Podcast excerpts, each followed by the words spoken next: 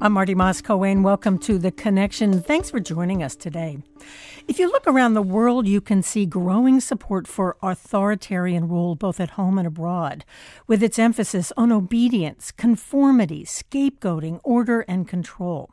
This year is a test of democratic values with billions of people around the world voting in elections. We're also witnessing wars and uprisings, insurrections, revolutions, and disinformation campaigns that undermine faith in democratic institutions. So, what is the appeal of authoritarianism, especially in the 21st century? And how do authoritarian leaders convince their followers to give up their freedoms? We've asked psychologist Ali Moghaddam to join us. He has lived under dictatorship and democracy. He was born in Iran, left when he was a young boy, returned in 1979 thinking that the revolution would bring about democratic reforms. It didn't, and he left a few years later. He's now a professor of psychology at Georgetown University, author of several books, including The Psychology of Revolution, which will be published later this year, another one called Political Plasticity, and one called Threat to Democracy The Appeal of Authoritarianism in an Age of Uncertainty. And it's a great pre- pleasure, Ali Moghaddam, to have you with us today on The Connection. Thanks for joining us. Uh, my pleasure. Thank you for having me. You're very welcome. As you have said, um, dictatorships, authoritarianism is has been around pretty much as long as there have been human beings, uh, and the democracies are relatively new, relatively fragile. Why, though, do you think we are seeing this growing support for authoritarianism, and especially for authoritarian leaders today? Oh, well, that's a great question. Unfortunately, it's a timely question because we do indeed see uh, rising support for authoritarian leaders, both in democratic and uh, non democratic countries, uh, also in Western and non Western countries. So it is a very timely question. Um, we have very objective measures from uh, places like Freedom House in the UK, from uh, Journalists Without Borders, uh, telling us that freedom is under threat, that uh, democracies have been in decline, and uh, authoritarian leaders and uh, dictatorships are gaining more influence around the world. And as a psychologist, uh, the main question, really, around which my life revolves, is the question of why. Sure. Uh, it's it's not just a research question for me; it's a practical question because I was forced to leave my country of birth, Iran, uh, because of uh, authoritarianism. So it's a practical question: Why is it that there is more and more authoritarian uh, influence? Why are dictatorships on the rise? And I'll start by just reminding us that um, our psychological characteristics as uh, human beings have evolved mostly in dictatorships. Over the last 10,000 years or so, when we lived in settled communities, uh, we evolved most of the time in dictatorships. Democracies are recent, they are fragile, and most democracies have failed. Uh, it, it's a fact of life. I begin uh, my book, The Psychology of Democracy, with a quote saying basically that uh, most democracies have committed suicide in mm. history.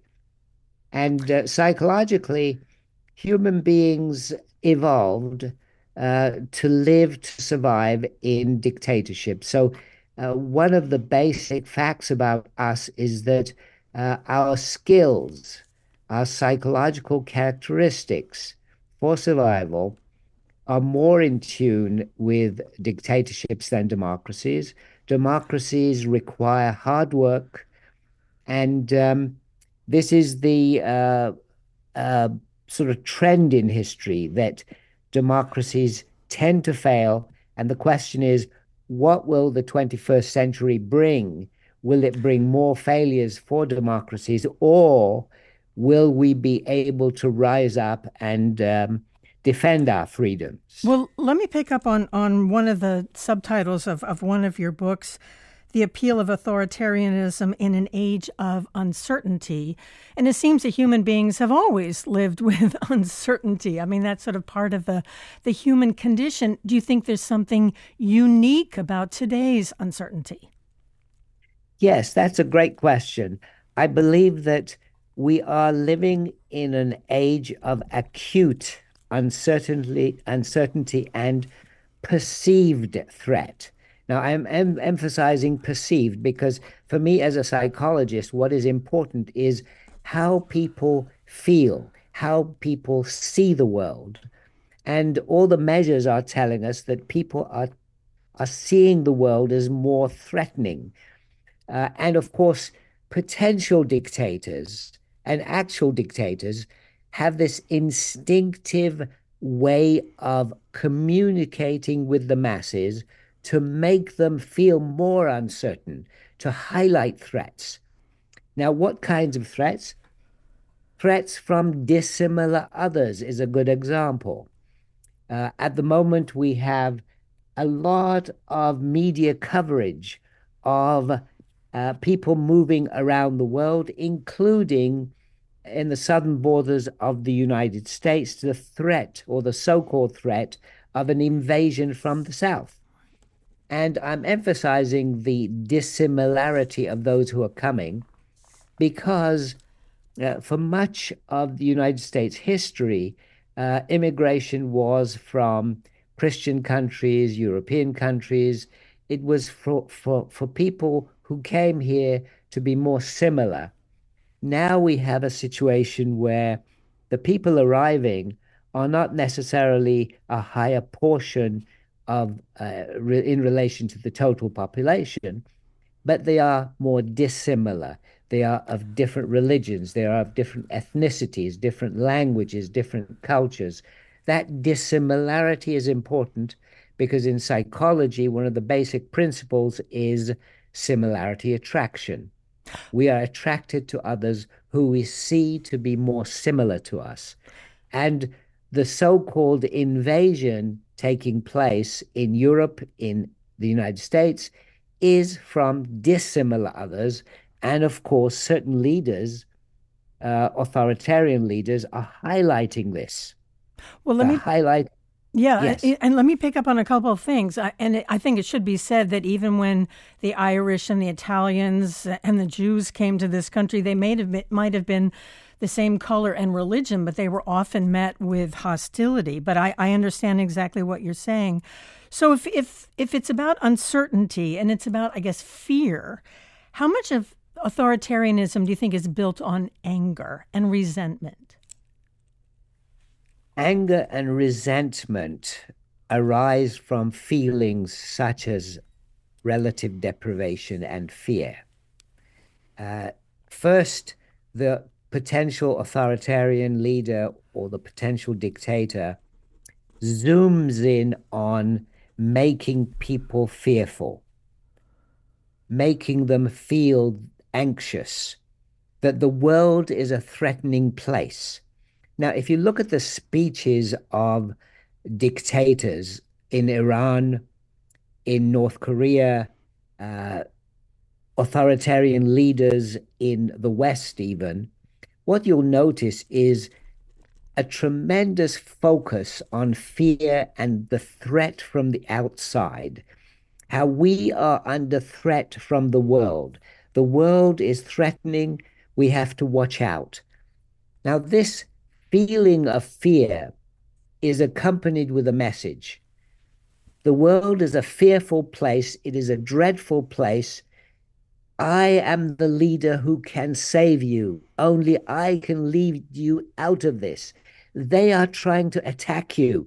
I am standing between them and you. I am the defender. You have to keep me in order to stay safe.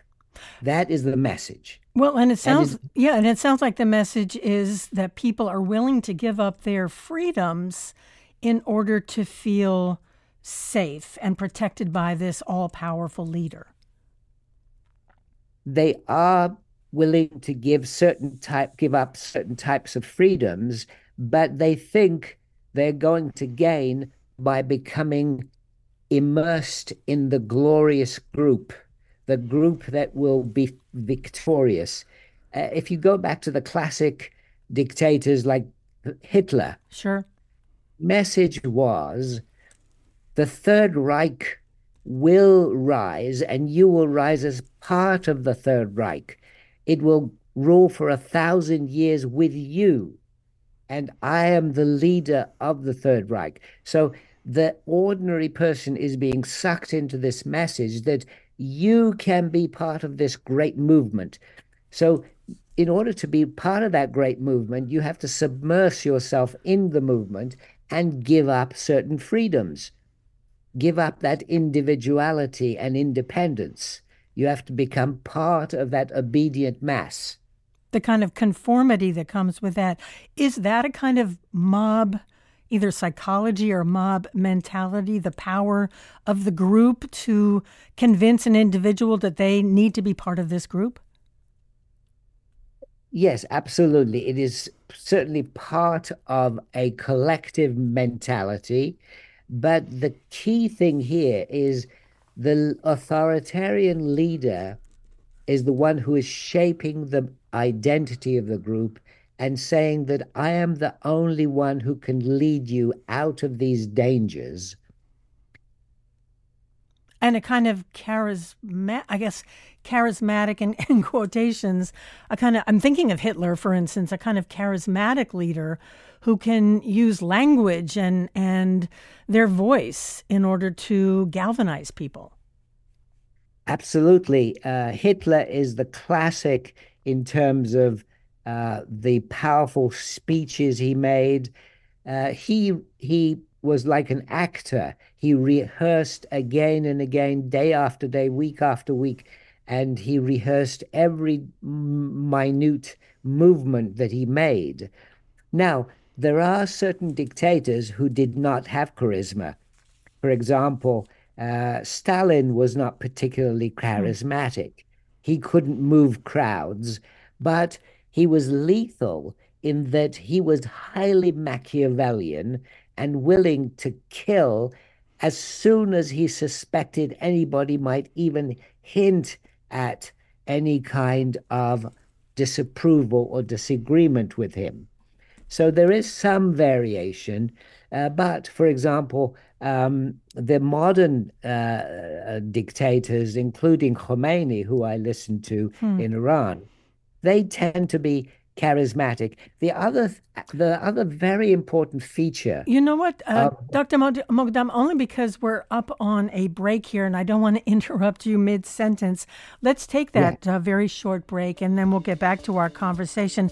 Again, talking with Ali Moghaddam. He's a professor of psychology at Georgetown University, and has written extensively about dictatorships and democracy. Much more after this very short break. We'll be right back. You're listening to The Connection here on WHYY in Philadelphia. I'm Marty Moss and We're talking about the fact that more countries around the world are moving towards authoritarian rule we're talking today about uh, what makes authoritarianism so appealing with its emphasis on things like conformity and conspiratorial thinking and fewer freedoms and loyal obedience. And again, uh, Ali Moghaddam is our guest. He's a professor of psychology at Georgetown University. Let me just pick up on something and, and then I'll, I'll give you a chance to answer the question I asked you um, before the break. But you have talked about the difference between a di- dictatorship and a democracy, which is the ability of citizens to question question, to criticize their leaders without getting arrested, you know, without getting killed. And I think that's just an important distinction there. But why do you think democracies are in decline? And is it because they have not lived up to their promise of freedoms and opportunity and justice and equality?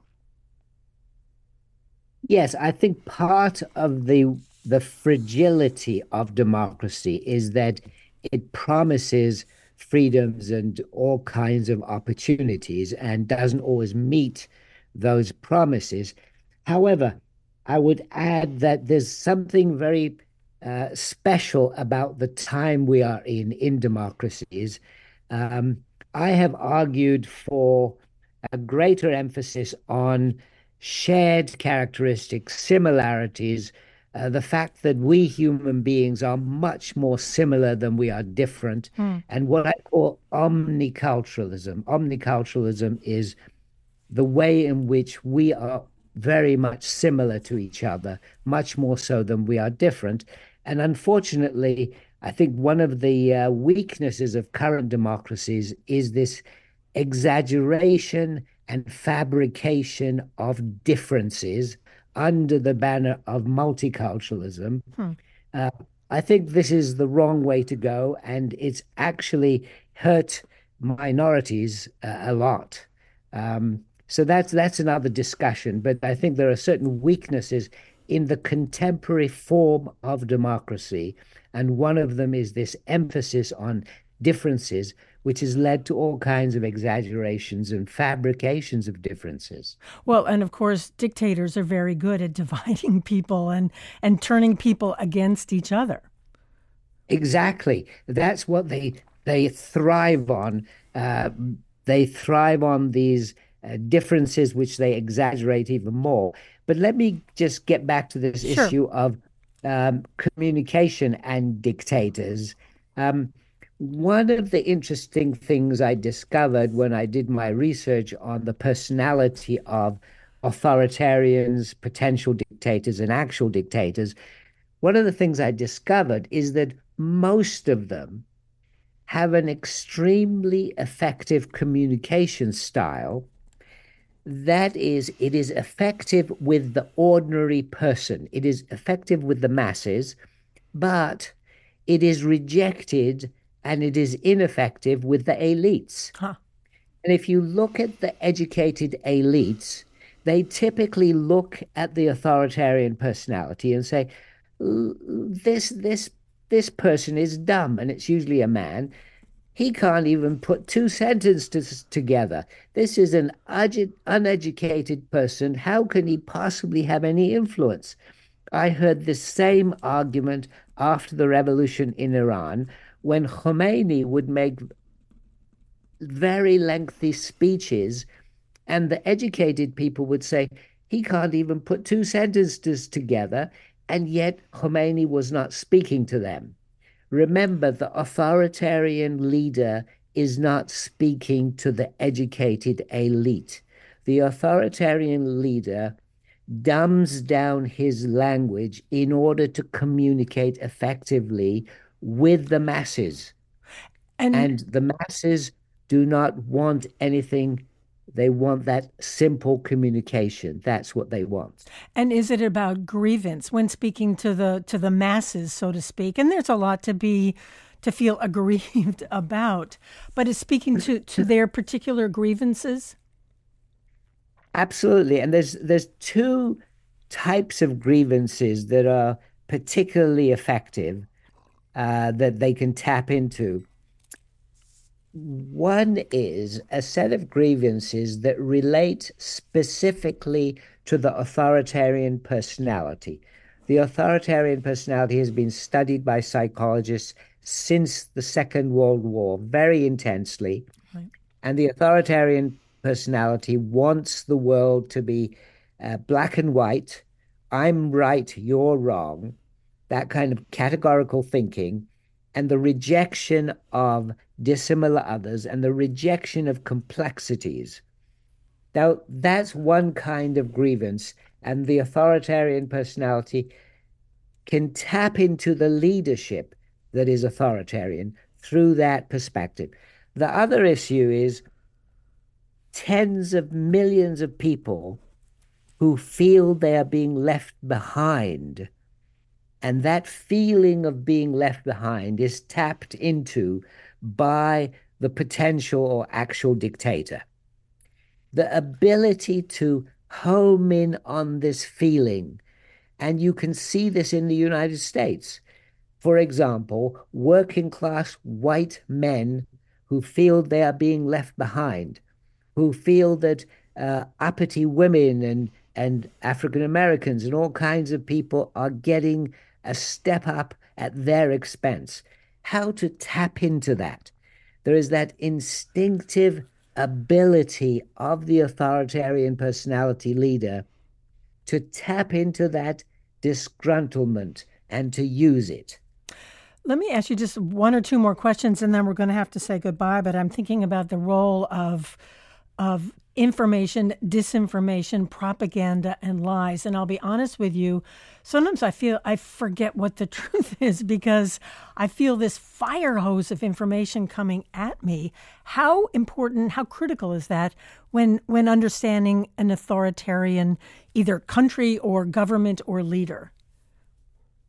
It's absolutely important and uh, one of the challenges of democratic governments is to get a handle on this problem. Uh, we cannot go on with a situation where uh, massive misinformation is being used by dictators abroad, by authoritarian movements internal to the country. We have to get a handle on this and we have to become much more effective at screening and we have to get help from the major uh, companies, uh, the hmm. artificial intelligence companies. And I, I'm hopeful about this because, in the end, it's true that both dictatorships and democracies uh, use artificial intelligence and the new technologies, but in the end, it's going to be much more beneficial for these companies to collaborate to support democracy. Final question, and what I hear you saying is that um, for most of human history, we've lived under dictatorships, and it satisfies a certain part, I guess, of human nature. So, so democracy takes effort and work, and and spending time um, uh, you know, dealing with with real issues and and making sure that democracy lives up to its ideals. Do you think we're we're capable of doing that? I'm sure we're capable of doing it, especially through education, especially through programs like yours, where you're trying to uh, critically assess and examine the situation in the world. We are capable of doing it, but it takes hard work and effort. Democracy does not come naturally and it does not come easily. And we need to work collectively to make sure democracy is the winner at the end of the 21st century. Just one more quick follow up here. Do you worry about America and our democracy? Uh, of course, I worry about America because America leads the world in democracy as in so many other areas if democracy fails in America, then it is a very difficult time for the rest of the world to uh, keep democracy alive. So, democracy must win in America. Well, we have to leave it there. Um, Professor Ali Moghaddam, thank you so much for joining us today on The Connection. My pleasure. Thank you for having me. You're very welcome. And he's a professor of psychology at Georgetown University, author of Political Plasticity The Future of Democracy and Dictatorship, and a forthcoming book titled The Psychology of Revolution.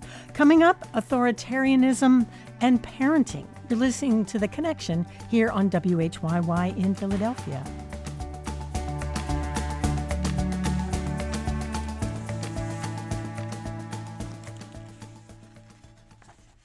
And you're listening to The Connection here on WHYY in Philadelphia. As I just said, we've been talking about the growing appeal of authoritarian leaders in this country and around the world.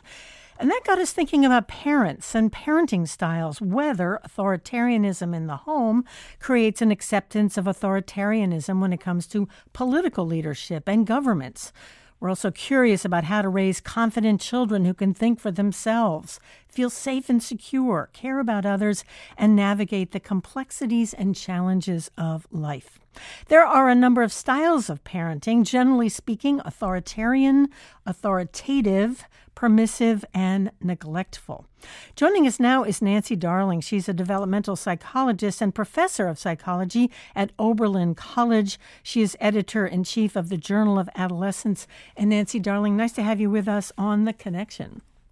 Thank you so much. Well, we were talking about governments and elections and Hitler, people like that we wanted to have you join us so that we can kind of segue from politics to parenting. Is there any evidence? I know it might be a little bit of a heavy lift here, but is there any evidence that authoritarian parents create people who welcome authoritarian governments and leaders? I have never re- read evidence like that, but that's actually one of the places reasons we started studying parenting style is after World War Two, when we looked at the Holocaust and people started to wonder how could good people do such horrible things and follow authoritative authoritarian leaders. Um, it said what came from the family, and so they really started looking at authoritarian parenting and also what they call democratic parenting.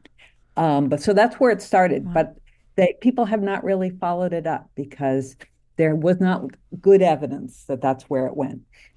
Is that because people didn't follow it up, or we just we we just don't know the answer to that?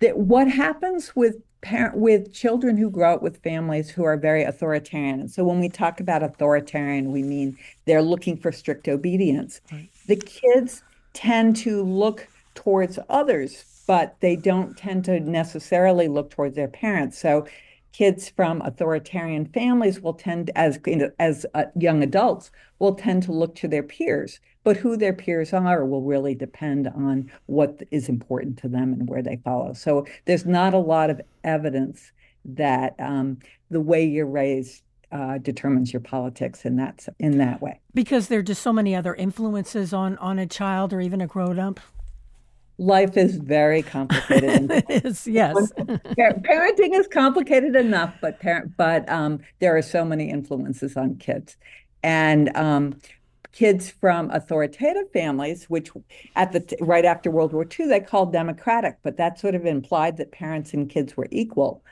But they changed those words to authoritative, and authoritative means that they are um, the parents are in control. They're the parents because they are more knowledgeable. It's their job to be um, in control.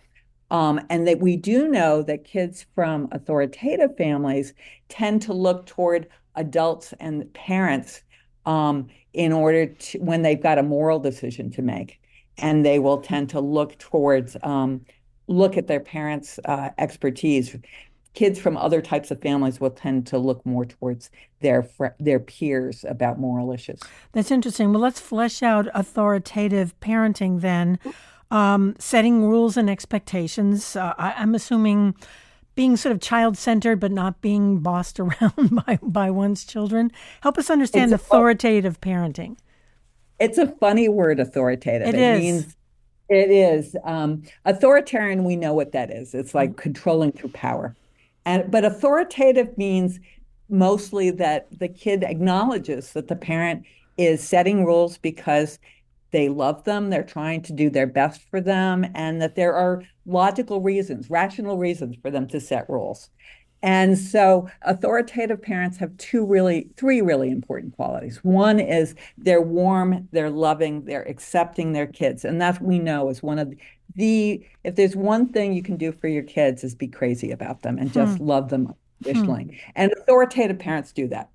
Authoritative parents also do the second important thing for kids is that they provide structure and they provide rules um, so they set sort of parameters. So if you think about be, you know, loving your kid and then setting rules for them, that's sort of the balance between the child needs to change their behavior to fit well with other people and to be kind to others and to be respectful of others. But the the, the warmth and the support part is the parent needs to recognize that the child that this child is unique and they need to change the rules when the kid is 2 or they're 5 or they're 12 they need different things and the parent needs to change too. So it's really that balance.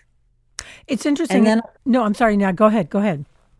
The third part that is less recognized but equally important and we've been looking at it since the 50s is autonomy granting mm-hmm. is the idea that authoritative parents will set rules they follow through on, but they don't set rules about everything. So they set rules about important stuff and they follow through on those important rules and they give reasons for those important rules. But if it's something that, you know, it's like, oh, you want to listen to this kind of music or that kind of music, that's a matter of taste. And they might, probably don't set rules about that.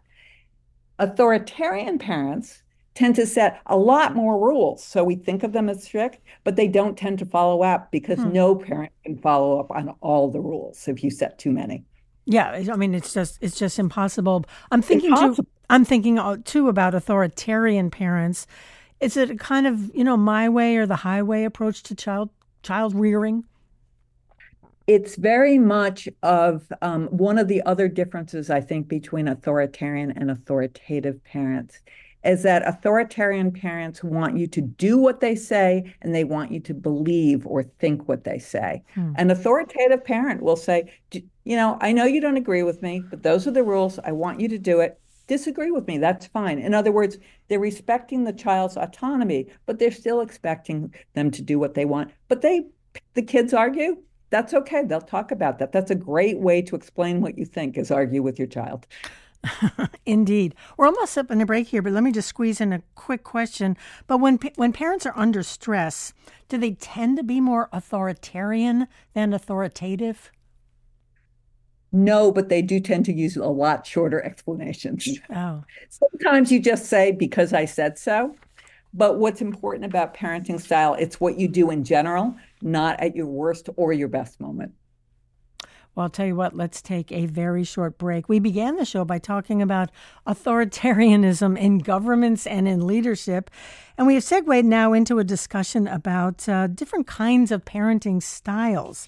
And uh, we are talking with Nancy Darling. She's a developmental psychologist, a professor of psychology at Oberlin College, and she's editor in chief of the journal Adolescence. We've been talking about authoritative and authoritarian parents and we're going to take a very short break. We got a lot to talk about after this break. Do stay with us. We'll be right back.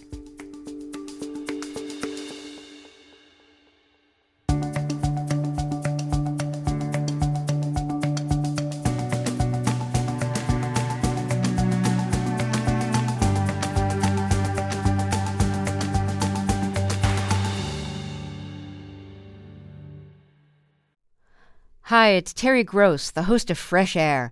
We bring you in depth, long form interviews with actors, directors, musicians, authors, journalists, and more. Listen to our Peabody Award winning Fresh Air podcast from WHYY and NPR. You're listening to The Connection here on WHYY in Philadelphia. I'm Marty Moss-Coane talking with Nancy Darling. And again, she's a developmental psychologist, professor of psychology at Oberlin College, and, and uh, editor in chief of the Journal of Adolescence. And we are talking about various, various parenting styles.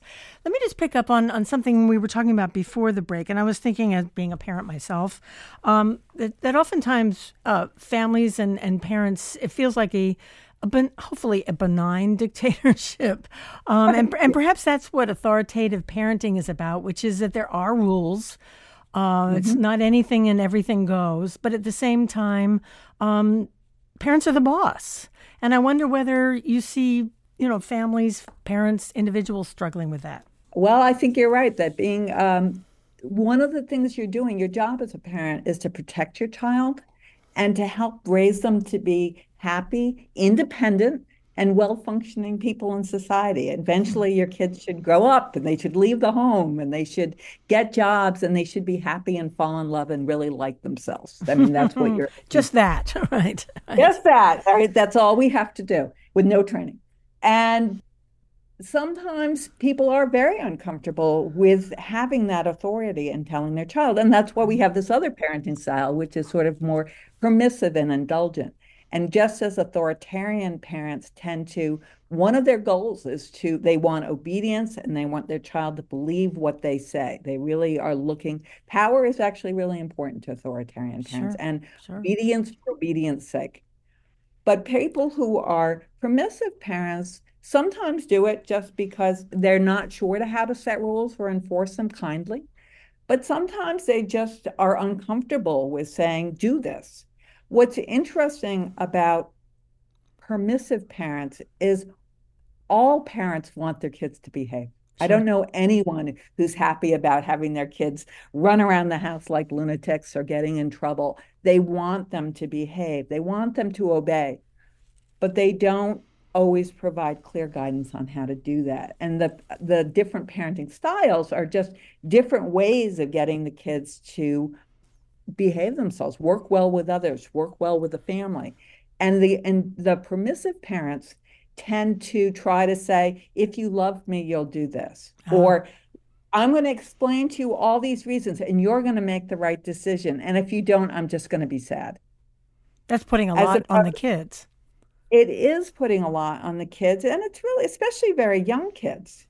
We were wondering, I mean, there's an argument to be made that, you know, kids are going to rebel if you're too strict. But when all of our studies, and not just our studies, but other studies, is when parents make consistent rules that make sense to the kids, the kids say, I respect that. They may not like it. Um, they will definitely sometimes not like it, but they will respect that we once interviewed 120 uh, adolescents and we asked them questions like, you know, what time do your parents expect you to come home Friday night? And some of them said Sunday. Sunday. Oh my God. Yes, Sunday. and we asked them, should your parents set rules? Things like drinking or how you dress or all sorts of things that kids will give you arguments about and may not obey. But they said it's parents' job to set rules. It's their job to tell you not to smoke.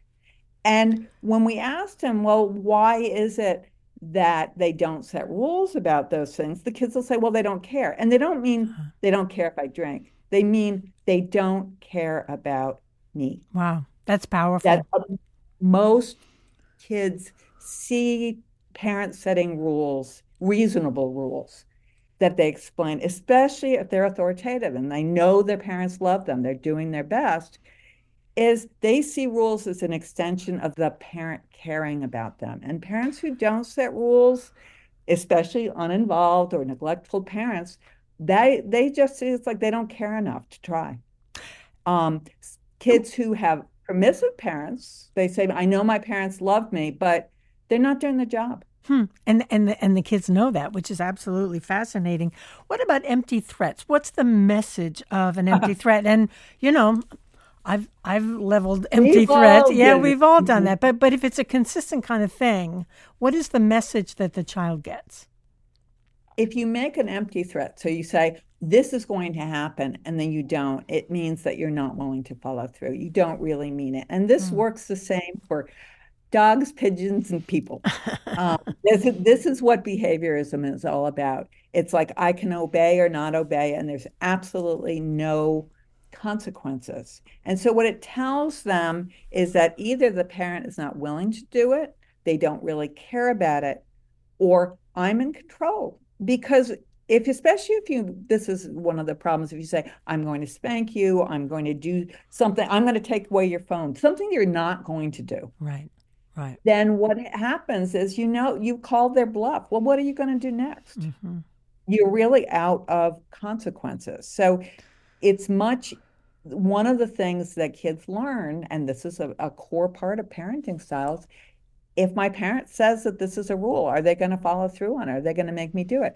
If you start when the child is young and they learn that you mean what you say, you don't have to make empty threats because they know that you're going to follow through. And it's like, okay, they also do what I think is really important about authoritative parenting, and most of what I've studied is legitimacy of authority. Meaning, so they say my parent has a right. You know, this is some. This is a legitimate thing for them to set rules about. It's my. It's I'm obliged to obey because it is legitimate. They're my parents. It's a reasonable thing for them to ask, even though I don't like it. I may well argue with them, but I'm going to obey them because they're my parents. And kids who believe, whose parents are authoritative, kids who believe in general that their parents are legitimate and have a right to set rules and that they're obliged to obey may argue with their parents. In fact, that's a good sign because it means they have a choice. They can obey and be miserable. They never do that. They can argue with their parents because they're hoping to get their parents to set their mind, or they can lie. Those are the three options. And so arguing is a good option because it gives the parent a chance to explain. And in fact, it can be really great, especially for teenagers, but for younger kids too, is I get to express my autonomy by telling you how unhappy I am, but I'll still do what you tell me to. Oh, that's very reassuring. I want to pick up on something you said earlier, and it is true that that uh, being a parent uh, re- seems to require or seems to have very little training. So, where do we learn to be parents? From our own parents, and they learn mm-hmm. from their parents. So, how much of these various styles, whether it's authoritarian or authoritative, how much of that is sort of handed down like an heirloom from one generation to the next? We absolutely learn from our parents. I, I sometimes hear my father's voice coming out of my mouth, um, and certainly yes. his words coming out of his mouth. So it's easier if you've had good parenting. Um, there's also some great books. Um, there are some very good books out there um, that talk about good parenting, and the basics of good parenting are pretty simple. They really are love your child unconditionally, um, set some reasonable rules that you follow through on, and recognize that they're different from you. And, yeah, Don't manipulate. Them. Lack of emotional manipulation is a really good thing. We're also really influenced by our culture. So some cultures are just much stricter than others. Um, I do work in the US, but I do work in Chile and I do work in the Philippines. And parents, it's one of the things that's really hard about studying is that, for example, parents in the Philippines are much, much stricter and set more rules than kids uh, than parents in Chile, for example. That's fascinating. Um, U.S. is somewhat in between, but it works the same way. We get exactly the same findings in all three countries. You mentioned these various differences, and I wonder whether gender roles and expectations, you know, whether whether well we do treat I think girls different for, different Definitely. from boys, um, but whether the expectation to follow rules, to to you know to be good or to be creative or to be spirited, that that that sort of falls along some of these gender lines and expectations. Um, yes, and even in the early '60s, um, Urie Bronfenbrenner did a wonderful study looking at differences between boys and girls, and, he, and it's still true um, that girls are expected to follow rules more, boys were allowed more laterality and allowed to be more spirited. But in fact, what and this is true historically too, when you're in a looser, more chaotic environment, or if you're in a stricter environment, girls have much higher expectations of how they're supposed to behave. They are told to conform from all different directions. And so for girls, that recognizing their autonomy and being permiss being warm and supporting who they are is more important for them than it is for boys. For boys, because they're al- there's many more, they're allowed to get into trouble much more, and there are more opportunities to get for them to get into trouble. Strictness is actually relatively more helpful to boys than it is to girls. Hmm. Not because there's anything inherently different about boys and girls, but because our societal expectations tell everybody tells girls to behave so they could use a little loosening up. And boys are told that they need that it's okay for them to misbehave.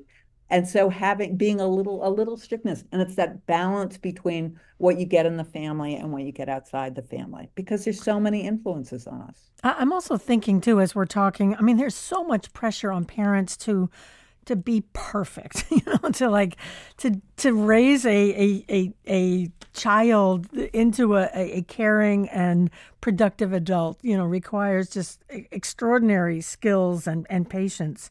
But this idea of being a good enough parent, and I think for a lot of people that just that doesn't feel good enough, if you know what I mean.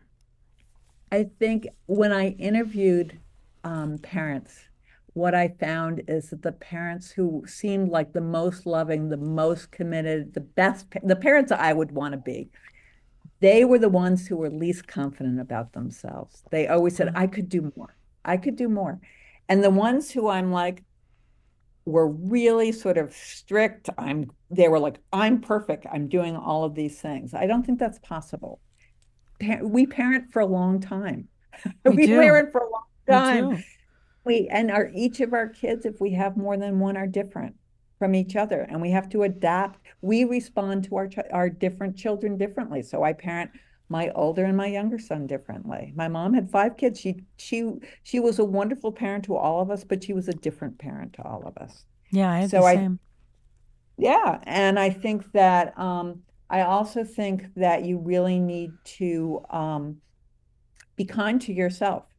Like I said, people, we all have moments that we regret parenting. At least I do. Of so you say something, or you're you're not as perfectly supportive. You say something that you wish you could take back.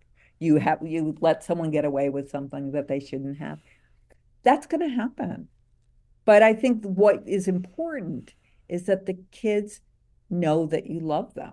I mean, I can't even emphasize how mm-hmm. important that love is for them and that you're trying to provide them with a safe, structured environment. Um, I know uh, this is a little age, but if you remember the television show Barney, and it was sort of Indeed silly because it was that I love you so much. It was it was so triacly but the re- it wasn't for adults it was for three-year-olds because it was consistent it was unconditional love and it was like this is how we behave and we do it the same way every day. And that's very reassuring. It feels safe. Well and i think mr rogers did that for untold numbers of children. Absolutely. And he kept saying i love you just for who you are. Right. but he also we always and we always talk about that. But what else? He wanted he talked about kindness. He talked about doing your job well. All of those things are responsiveness, they're strictness, they're asking you to change and not do the selfish thing, but do the right thing and the kind thing. And that is the other part of authoritativeness is demandingness, is be your best self. Hmm. So it wasn't unconditional support to be as selfish as you want. It was unconditional support of who you are and you also need to be kind and change your behavior so you can fit in well with others. I mean, you're saying, and just to underscore what you're saying is is to feel loved is to be able to to give love to somebody else. Yes, and you really and and this is, I mean, it, it is much easier to unconditionally love and be kind to your child if they're relatively well behaved and you're doing this. Right, exactly. Let me ask you just one quickie question here about setting expectations for children. And again, this this gets back to parenting, but you know, as and as you say, every child is different, so there are going to be different rules and expectations for children. But I just wonder, um, you know, how how high do you how high do you set these expectations? I think there's a really wonderful model of thinking about um, how kids learn, which is they learn between what they can do on their own and what they can do with help. And so your expectations should be um, that they should do the they should do their best, and they should be able to stretch a little bit.